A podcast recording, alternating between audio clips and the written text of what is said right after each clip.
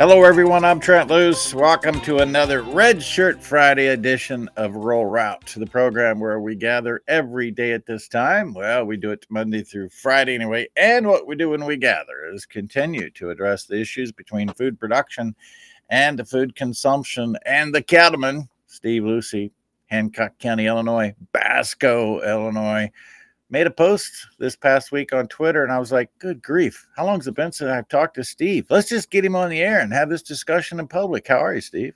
I'm good. I'm good. And look what I remembered today. Red shirt. Dug out a red T-shirt just for the show. That's good because the last time you were on and I were together at the winery, uh, it was pointed out that you didn't dress appropriately. That's correct. well, I had a lot, I had a lot of people tell me uh, I can't believe you're wearing that. What was it? That coat and I had a black coat and a white shirt, right? And jeans. Yeah.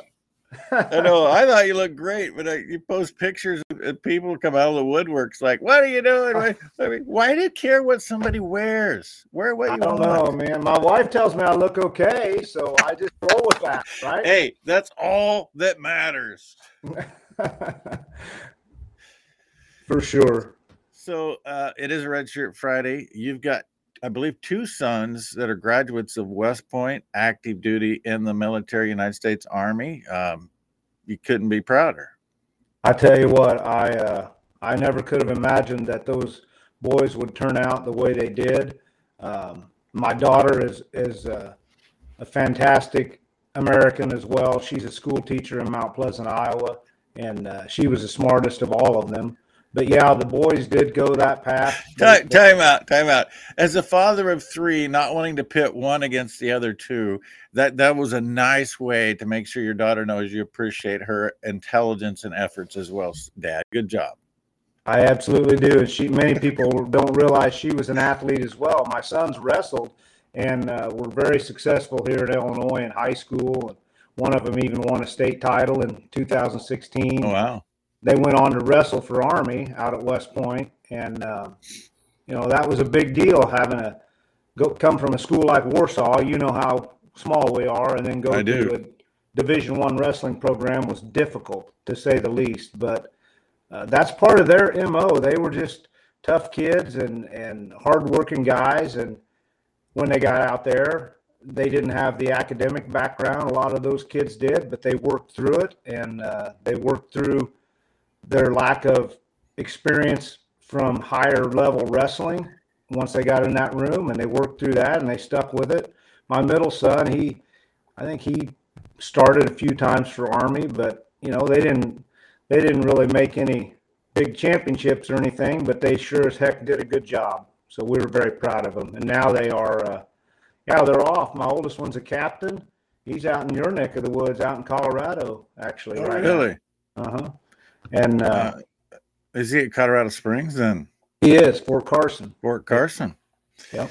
The All American Beef Battalion, who has fed nearly 500,000 individuals in the United States military up a one pound ribeye, has fed more at Fort Carson than any other base in the nation. And one day, Steve, we fed 5,000 wow. in, in, an hour and 50 minutes. This is a group wow. of cowboys and farmers from Kansas and Colorado and, and around the Midwest that uh, the Great Plains of America, I should say, that just drop everything and go feed people. And Fort Carson's been a tremendous relationship. You know, that's what it, that's what's unique about our community, isn't it? Our, our ranching community and farming community. A lot of people will uh, drop everything just to yeah. make sure things work and, and get get food to people. And we support our military probably as much as anybody in the country. And because we know, you know, my sons were just home over the weekend, and we all, all the community around Basco and my neighbors and stuff, we butcher together and things like that. And they understand the reason why we get to be here and do what we do is because of boys like that and women that go out and protect us every day. And, and we need to remember that in this country. I think oftentimes we forget why we get to do what we do. Uh, I was just having fun with you about your daughter. It's not an easy time to be a teacher in any school system because every teacher I talk to says, I wish I could just have time to teach instead of doing the hoops they make me jump through to be here with these kids. So kudos to her as well for weathering the storm and trying to make a difference in these kids' lives. Yeah, it's something else. Uh, I'm proud of her. She's uh, she's brilliant, like I said, and she's an English teacher, freshman, sophomore English, and uh, Iowa's a great place to teach. I'll be honest with you, but uh, there's still struggles. I'm sure she's she's uh, somebody that I would have wanted to have teach me when I was a kid, and I think that's that's a big compliment. I mean, she teach. We talk about the classic literature she teaches, and she sticks with the, the basics, and uh, that's what these kids need. I was actually wondering why an old cowboy from Hancock County, Illinois, had such good grammar. Now I know. You got somebody in your house every day saying, "Dad, say sitting, not sitting." My wife is a uh, my wife's a lifelong teacher, and she's a reading specialist. Actually, she, oh. te- she teaches Title One, which is a uh, reading basically. Yeah, they keep me on track. I do not have good grammar. I'll be honest with you. And they, if any of them hear this, they will tell. You think I'm going to be critical of you on that? No way, Jose. You've seen my posts those people they hit on that. They seem to miss the point. What I'm trying to say. Uh, I know exactly what you're talking about. I know you can't say anything about what your son or your sons can't say anything to you even about what's going on but there are some things uh, here, here's the one thing steve i reported thanks to a friend of mine tony Neihart, retired u.s navy three weeks ago we reported that five aircraft carriers are in the, the Taiwan Strait, so to speak. We sent three more there three weeks ago. We have five, we've never had five aircraft carriers in one location, and nobody's really talking about what's going on between China and Taiwan. And if you understand trade around the world, this is a huge deal. I'm just wondering what the folks who are actually engaged in the all branches of the military are thinking and hearing right now about the world and these people who think that they got to bring about World War III for no reason other than controlling food and people. Well, so you're right. My my sons are both officers, and they they are busy doing their duty. Um, one of them, my, my middle son, is an Army diver. He's in a dive unit out out east by Norfolk, and I know that there's talk of those guys moving around the world maybe next year. Um, some of that's just general ordinary rotation. Um, there's really nothing that they have told me that comes about mm-hmm. to concern me that we're into something immediately. But I know it's in the back of their minds. All those military guys know it's it's kind of a high excitement time. I mean, they're they're all on edge a little bit. Um, I know that my oldest just got back from field training a week before he came home last weekend, so they're they're constantly training and they are constantly preparing. I will say that those guys from like, and I, and I know there's a lot of good officers, you know, up through the ranks, but these guys are still even at a captain level. You're not a super high officer, but those guys in the rank and file, I'll call it, they're ready to go. I mean, they they train and they work hard, and and I think that, you know, we can rest a little easy knowing that those guys are out there and doing their thing. Um, they also don't have any qualms about going somewhere if they need to. They do. Mm-hmm. They they have told me that, and I'm proud of that. But I'm a little bit uh, always concerned about that. My middle one, Will, he he said before, he's like, "Well, Dad, if if if anybody's got to go over there and do things and make sure that you you guys and your family and all the rest of the Americans can be what they want to be, it might as well be somebody like me. And I, I that kind of set me back a little bit as a father and as an American patriot that that kids still have that attitude. So I think that's important. Well, you know, Steve, uh, you know this as well as anybody. I've been in the genetics business my entire life. I'm talking about livestock genetics, but you just described kids that come from good genetic stock as well. That doesn't just happen accidentally. So good job. I, I appreciate that. I know that my, I'm sure you're the same way. You're sixth generation. I'm five generations. They'll be the sixth of farming. And we were brought up that way. We just, we just worked hard and had a sense of patriotism, and we wanted the country to go well. We wanted our lifestyle to go well, and throughout all that, we were taught, you know, that that doesn't happen just accidentally. That happens from real people doing real work and standing up for good things. And uh, I think that's our struggle right now in this country. We have too many people afraid to stand up for good things. They want to stand up for all this nonsense and and be loud and the rest of us need to stand up in that gap and say no, no, that's not okay. That doesn't sound right.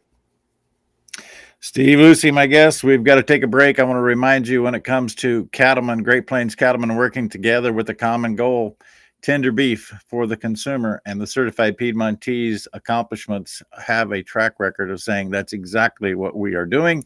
And big news in the past couple of weeks, we've got new retail outlets coming on board. Increased demand is for tender beef. You don't need to go to the store, Steve. We deliver the tender beef to your door because I know you need some tender beef there in Hancock County, Illinois. CPBeef.com. CPBeef.com.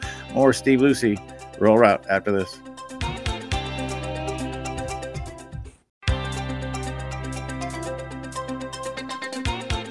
Welcome back. Rural route, Trent Loos on a red shirt Friday. The cattleman from Hancock County. Cattleman, if you want to follow Steve on Twitter, he does a lot of good, thought provoking things.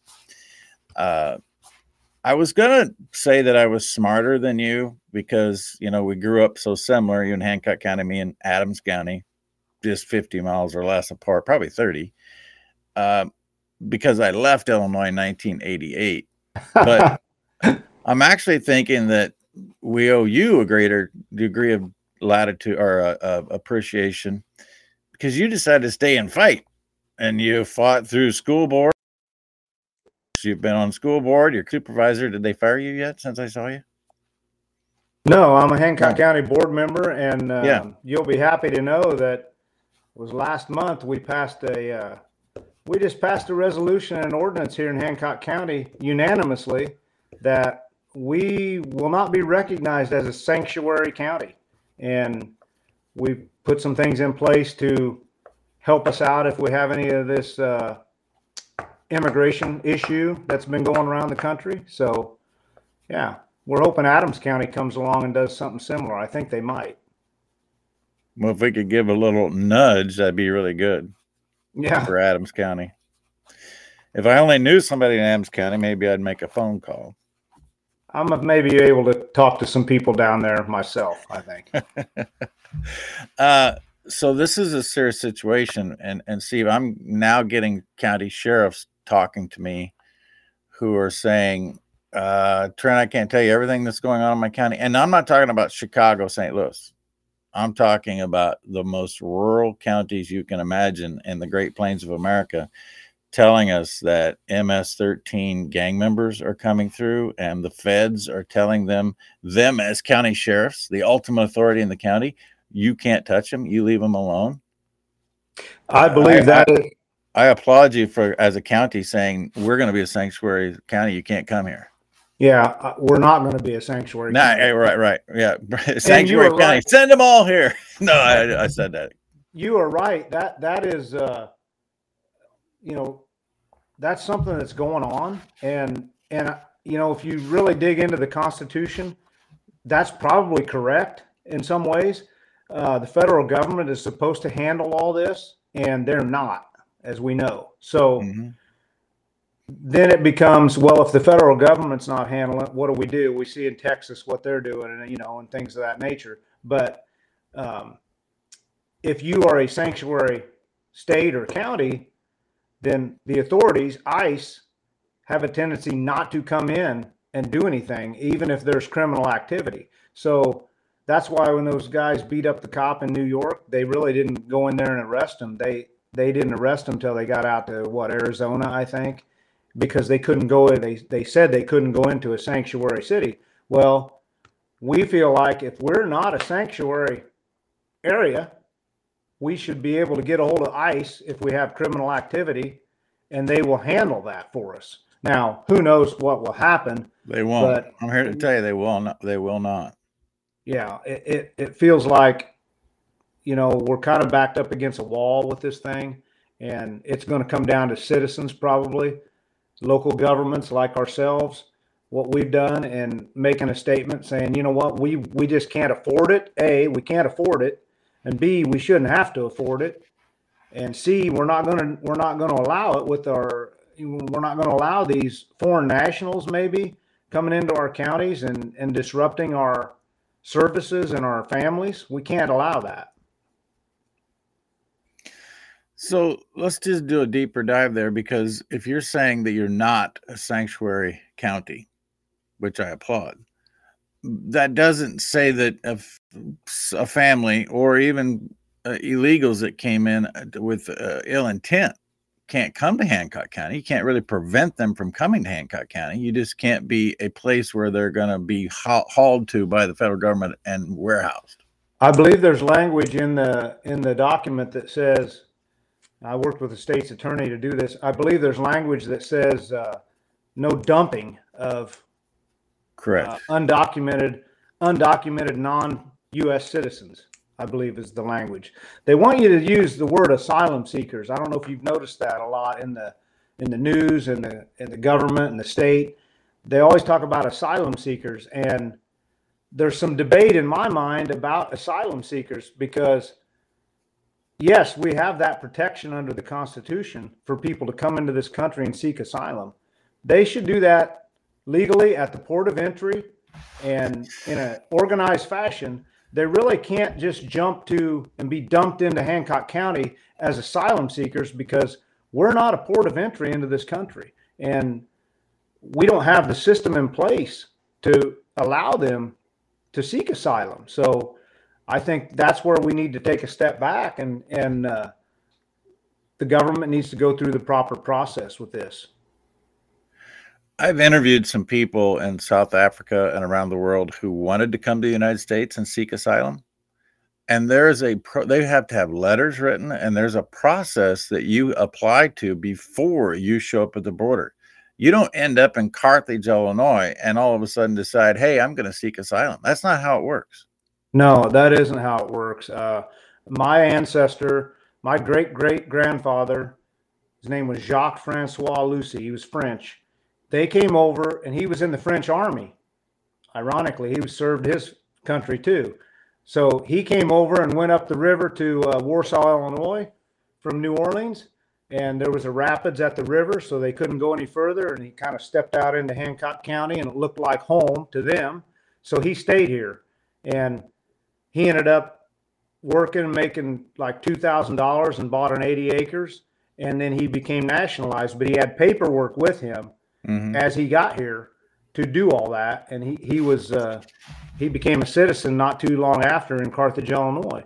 And I mean, that's the way it has to be done. That's the way it was designed to be done. And we're not against someone doing that. What I'm against is just dumping millions of people out throughout the country. We don't know who they are or nothing. They knew who my great grandfather was. He was a soldier in the army in France. You know, we knew it. Are you talking about the French Revolution? No, this would have been uh, 18. I believe he came over in like 1875, something like hmm. that. It's a hundred years. No, no, that's yeah. during the French Revolution. That was the late 1800s.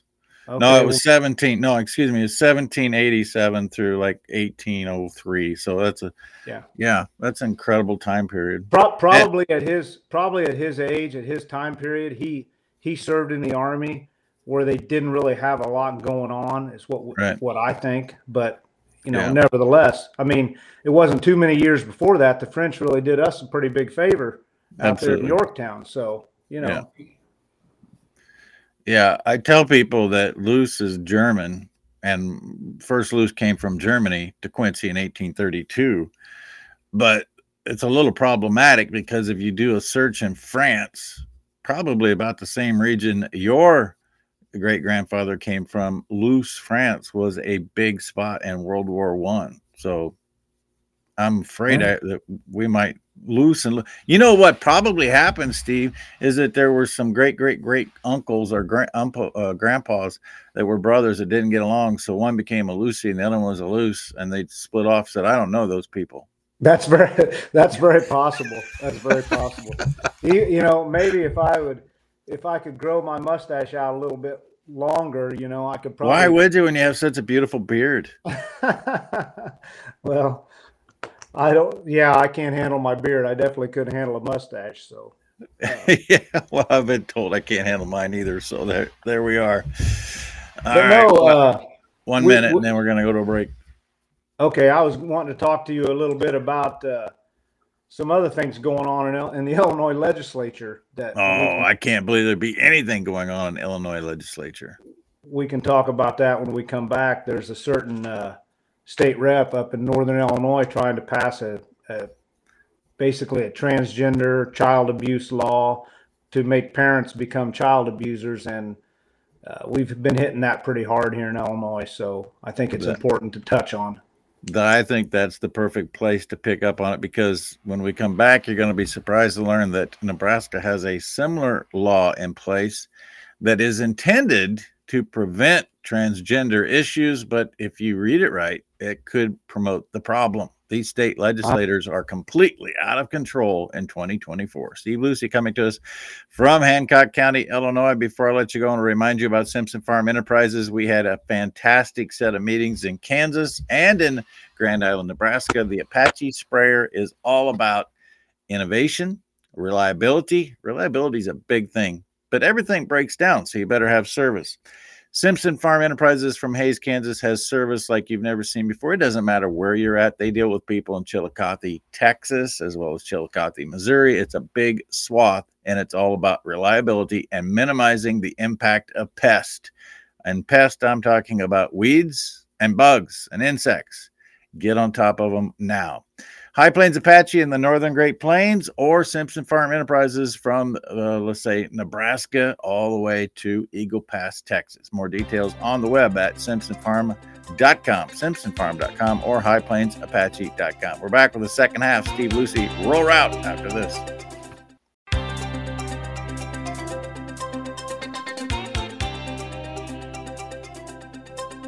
Welcome back. Rural Route on a red shirt Friday. It's a black hat, red shirt. You just don't have a, a nice blue rag there, Steve. Otherwise, uh, right on. I left my wild rag in the base. It's too warm. It's too warm to wear a wild rag today. We, we're on this roller coaster of, uh, you know, you had it, I'm sure, before me out there. We had cold, what? We had 15 degrees and cold wind one day, and now we're creeping back up to maybe hitting 70 this weekend again on Monday of this week at two o'clock in the afternoon, we were 75 degrees with a 60 mile an hour west wind. A, a smoke cloud rolled in here like a storm cloud from fires 100 miles west of me. It went, went completely dark. I, I took wow. a picture of the sun, Steve. That's how crazy it was. The next day, our temperature was six degrees. 24 hours later, six wow. degrees. We had a skiff of snow. We really didn't get much snow, maybe two inches. I don't know. And we're supposed to be 72 again today. That's what this week has been like for us. Yeah. Yeah, it's crazy. And whatever I get, you get tomorrow. I watch it out there. It's because it's always coming here. There's some people like yourself and other ranchers that I follow on my social media, and you know, whenever they're whatever they're dealing with, I'm like, okay, I better get get ready because it's coming here. They're better than the weathermen actually because they see it real time, and then here it comes a day later to my place. Yeah.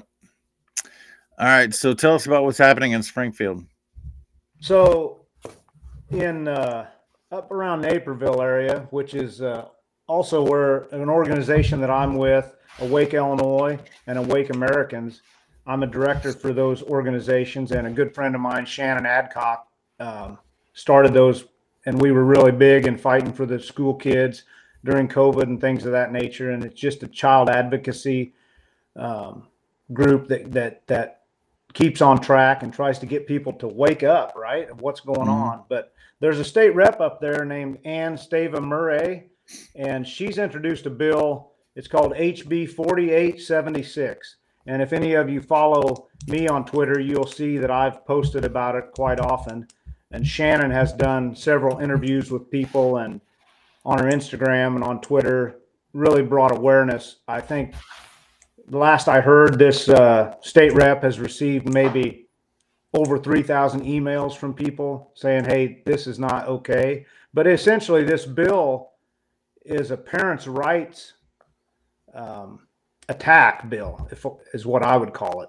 She's saying that if your child decides they want to change their gender in school, a school age kid, then if you do not allow them to do that as a parent, then you could be deemed a child abuser and DCFS can come in and, and uh, initially fine you $2,500, possibly take your child from you. But this bill goes a lot deeper than that because it even talks about if you refuse primary care for your child. And what does that mean, Trent? How, how, how big of a net is that? You know, I mean, uh, I don't go to the doctor hardly at mm-hmm. all. And when I was a kid, we would go to the doctor if I needed to, if I got cut or something or had an injury. You know, we probably had four or five vaccines when I was a kid at my age, and now you're you're slated to have over a hundred. I think if you so is all that part of the primary care? We just don't know, but the people that are advocating to mutilate children are really radical and sick. And when a parent wants to keep their child safe and talk to them and and work them through those processes. I understand kids have a lot of influence these days that parents parents are the front line that need to work them through that. And if they are taken away from the parent and the parent has no rights, then we've got a problem because it all starts in the family, as you know. We talked about it just a while ago. Uh, mm-hmm. So we really need to be aware of these radical bills and people need to call their legislators and say, no, enough is enough. And I'm of the stance that, you know what? God makes perfect people. If you're born a boy, you're a boy. And, and, you know, that's just the way it is. Steve, I, I found a, my wife, Kelly, has a master's in reproductive physiology. Wow. And obviously that was people, but uh, I showed her a Scientific America, and that's not the publication; it's just the the the world it came from. They are documenting. This is what they're trying to tell us. They are documenting that the Y chromosome is leaving, and that it won't be long. Be long in, in the sense of not near my lifetime, but in somebody's lifetime that the Y chromosome won't exist. I showed this to Kelly and I said, how many people do you think are going to believe this? But I guarantee you there are legislators all around this country using that piece of information to say, see, see, science is saying that male and female are no longer, that we're going to all just have X, X chromosomes and we figure out what gender we want to be. What a load of nonsense. And who falls for this? You know, I don't think a lot of people fall for it, but what we find in Illinois is a lot of people aren't aware of what's going on or they think that they can't yeah, do anything about it and you know or they're afraid to say they're afraid to stand up and say what you just said or what i'm saying that you know what this is nonsense it's not okay for a boy to be going in a girl's bathroom in a, in a junior high school it's not okay for a boy to be playing on a girls basketball team um, you know as i said my kids were in, in athletics and they had their separate athletic teams, you know, and and I wouldn't have wanted a a, a uh, boy like my sons running cross country against my daughter.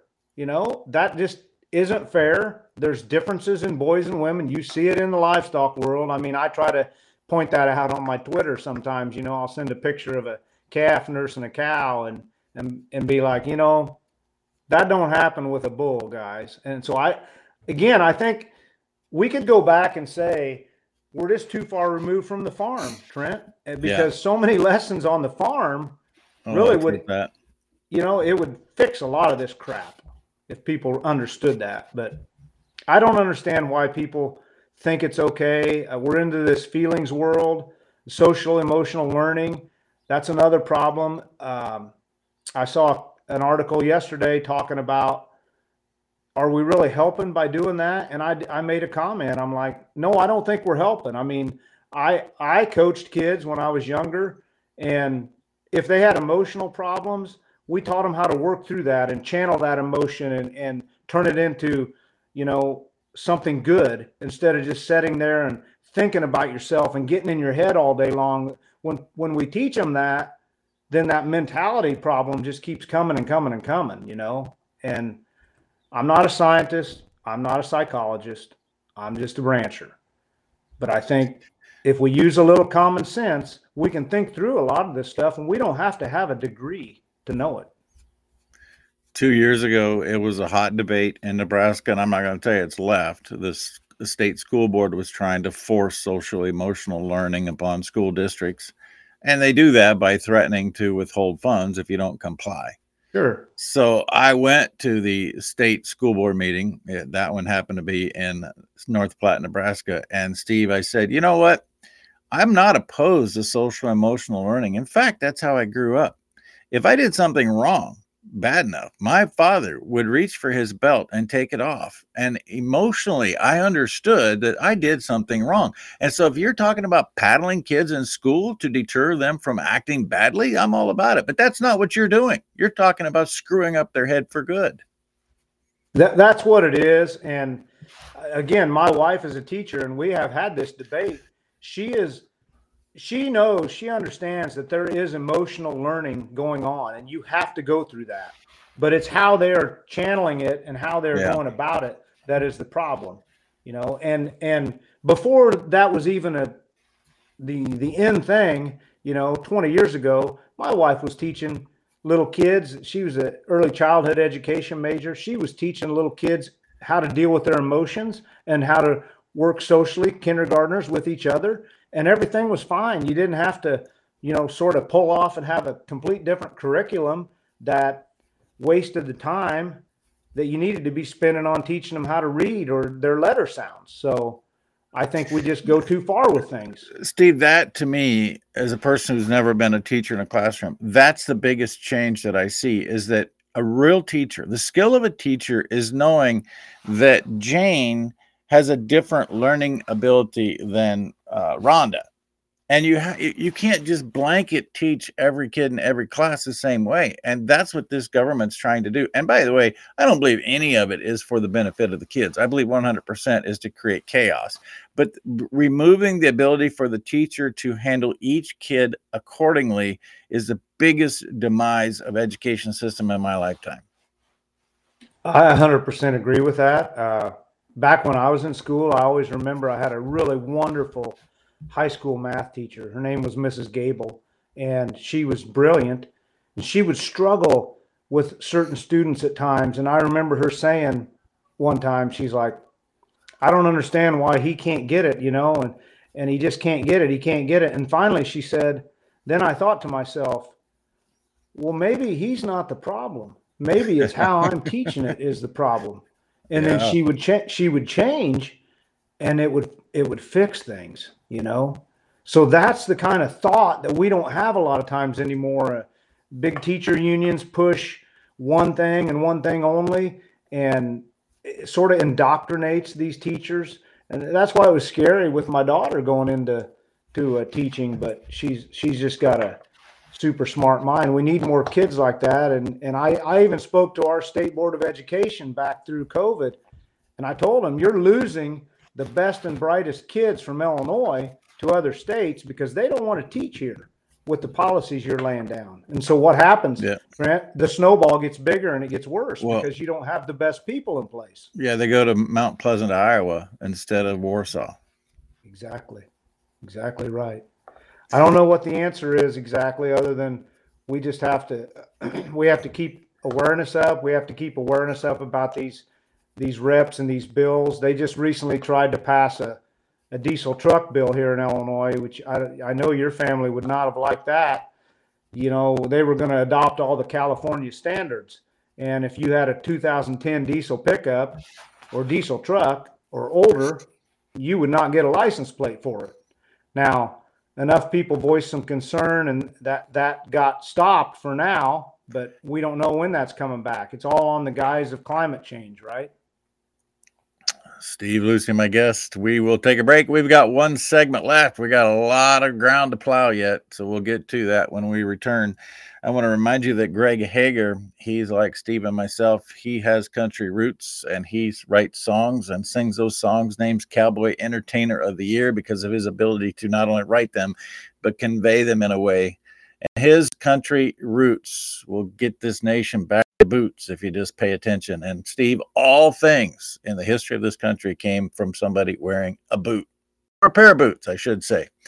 Get more information about Greg Hager. Go to the website greghager.com and you can order or maybe have him come to your event. greghager.com. Steve Lucie, last segment, Rural Route, Redshirt Friday after this.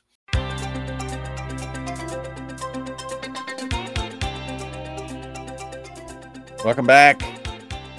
Rural Route, Trent Loos, Steve Lucie joining us from Basco, Illinois. Everybody knows where Basco's at, I think.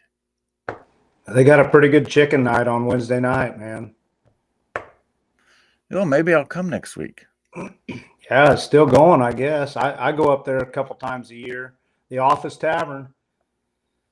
We have we have that, and we have the Basco Elevator, and some of my good friends, the Hertz family, the Hurt family runs that, and uh, they do a good job. They're one of the one of the only independent grain elevators left around. I mean, there's not many of those either. Um, there's a lot of independent people around Basco, Illinois, I guess.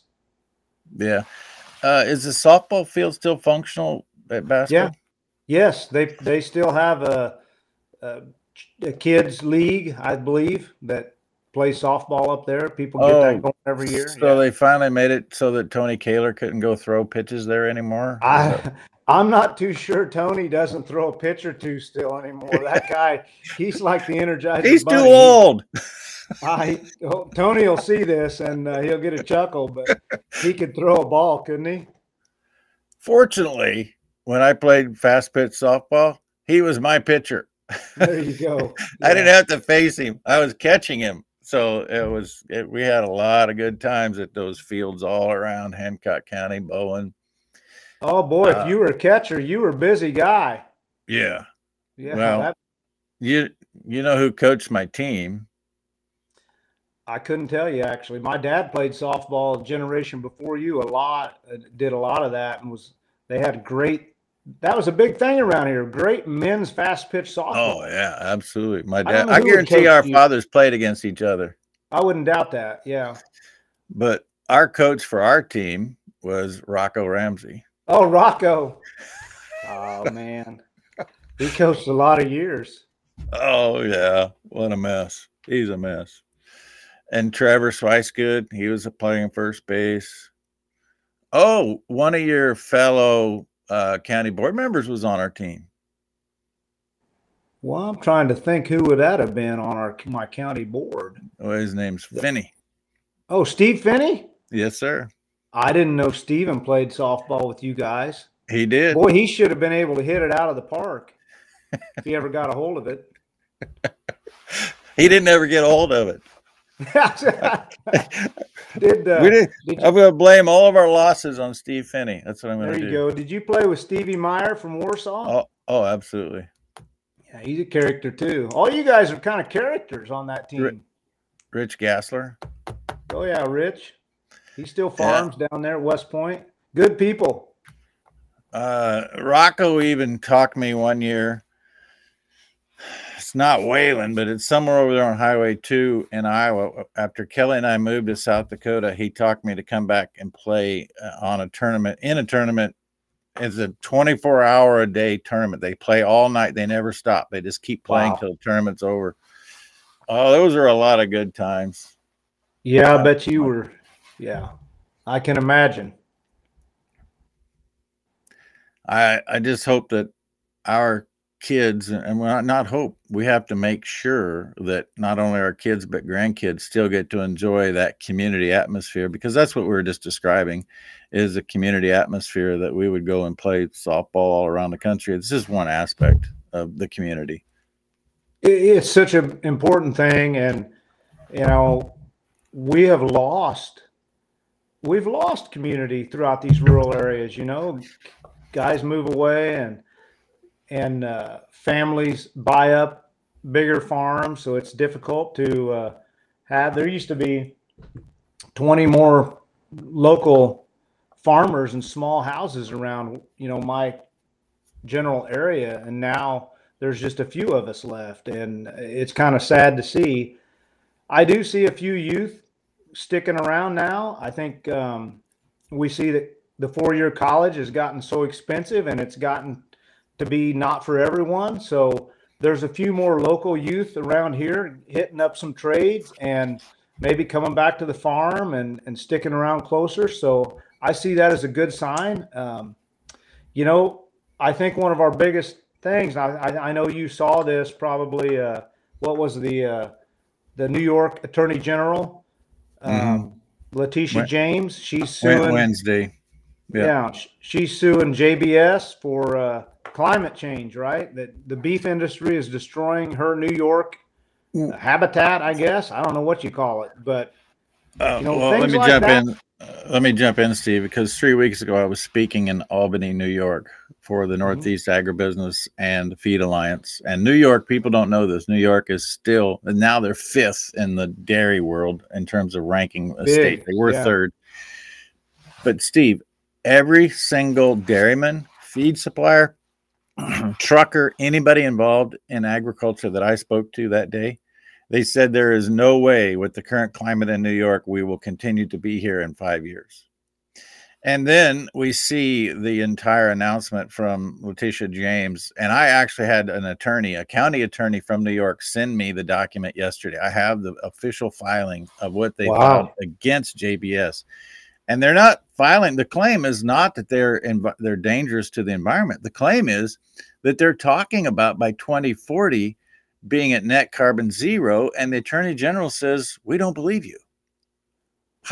That, that that's filing a lawsuit against a company in your state saying that your marketing campaigns are lying about what you're going to do in 2040 and i got news for you it's not 24 it's not even 2030 yet I mean, we're in a clown world, though, Trent. You see that with some of these other lawsuits brought there in New York with the former president and things. I, am not advocating one way or another for for any politician, but I'm advocating for a proper and fair justice system. And these lawsuits, like what she's bringing, it's frivolous. It's not even here yet, like you said, and it is all.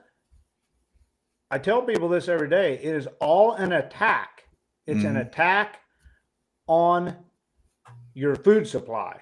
And that is a problem because if people like me and you and, and our families and others cannot raise healthy food for this country and we don't have control of that, then the government will have control of that or the government players. And I assure you, they don't care about you as much as I do or as much as Trent does. I assure you that. Yeah. One of the driving forces, I mean, obviously, I'm driven and inspired by so many young people I meet that are in FFA or any youth organization. But I think about my grandfather so much. Steve, he's born 1918, Calvin J. Loos. He had to quit school in eighth grade to go home and farm so we can continue to raise food and every everybody knows that 1918 through the 40s was not an easy time to be in agriculture. But if no. he if he knew that the word farm had become a four letter word, he's flipping over in his grave. And so my motivation is as much as anything, just to make sure the legacy that he continued on then with my father, the fifth generation, and me, the sixth generation, that we continue to explain the farm is the solution to the problems, not the problem. That's a great statement, and uh, you know, your family would be super proud of you, Trent, because you're one of the key voices in in this country to get out about agriculture. And I think that's one of the reasons why I've at least got a decent following now on my social media is because people didn't understand anything about agriculture. Mm. And now they see this guy out here that seems like a real guy, which I am they're not used to seeing real people talk about real things. Social media is like a 20 second click and then you're gone. Most people don't even have uh, their picture on their social media. So we just have to educate the public. The public does not want the government to run their food supply solely, but they don't know that. They don't know what's coming. They think everything's okay. You know, just like before COVID happened, they thought everything was okay. Nothing nefarious will ever happen to us. And, you know, throughout all that, we found that that was a pretty big staged event. It looks like something was fishy with that uh, whole absolutely. thing. Yeah. And, uh, you know, we're seeing the same thing with this meat and beef issue. And what I look at is the little things that they're talking about. These little things. This seems like a frivolous lawsuit, but it's going to bring more talk and more narrative and more awareness. And people are going to see that and they're going to click on that and they're going to see, oh my gosh, uh, we had to sue the beef industry. They must be terrible. The beef industry must be horrible. Well, the education needs to come out that they're not horrible. And I tell people, I try to put pictures up of my place often green pastures and green trees. If we go net zero carbon, we're going to have problems. I think we need mm, CO2 in our atmosphere, and we we won't exist. Net carbon zero is about depopulation because with the human body's 18% carbon. You're gone. Yeah, I mean, Trent, I don't understand why people continue to to just think that it's okay to mess with Mother Nature. I mean, I, I say it often. Let Mother Nature do her thing. She's undefeated. She's undefeated, and we don't do that. We want to micromanage God's world, and we that's not what we're here for as humans. Steve, every day I, I spend time trying to motivate people to engage in their school board, to engage in their county politics, to be a part of the county commission, to get involved at the state capitol, and to stand up for humanity. And you are the poster child because every one of those things that I tell people to do, you are doing, have done, and will continue to do. And it's just proud to call you a friend, and I'd cross the river with you anytime. God bless you, sir. I appreciate that. And uh, same, same goes to you. Steve Lucie joining us from Hancock County, Illinois. Stop by Basco on Wednesday to get the best fried chicken you'll ever have, for sure, in Hancock County. We'll see who comes unglued about that. We've successfully journeyed down the path, connecting food producers to food consumers. For Steve Lucie, I'm Trent Loos. Don't forget, follow him on Twitter, Cattleman. Thank you, sir. All, all roads do lead to a Rural route. I mentioned this before, but this is just a perfect time to talk about a couple of endeavors that I'm part of the All American Beef Battalion. Saying thank you to those active duty and veterans. We just can't do enough to say thank you to the veterans. Steaks4Troops.com is the place to go find out more information about what it is that the All American Beef Battalion does. Just like we say, touch those who are serving our nation and their families through their stomach beef. It's the most nutrient dense food substance you can find, upcycled from cellulose material. And in North Dakota, we continue to say thank you with the Wall of Honor. The Wall of Honor incorporates the first responders as well as the, the uh, veterans of this nation, putting up uh, a video in each of the communities with the local individuals who have served in the military and as first responders. It's about saying thank you to those who've given so much to our country. TheWallofHonor.com or SteaksForTroops.com. Have a thankful weekend.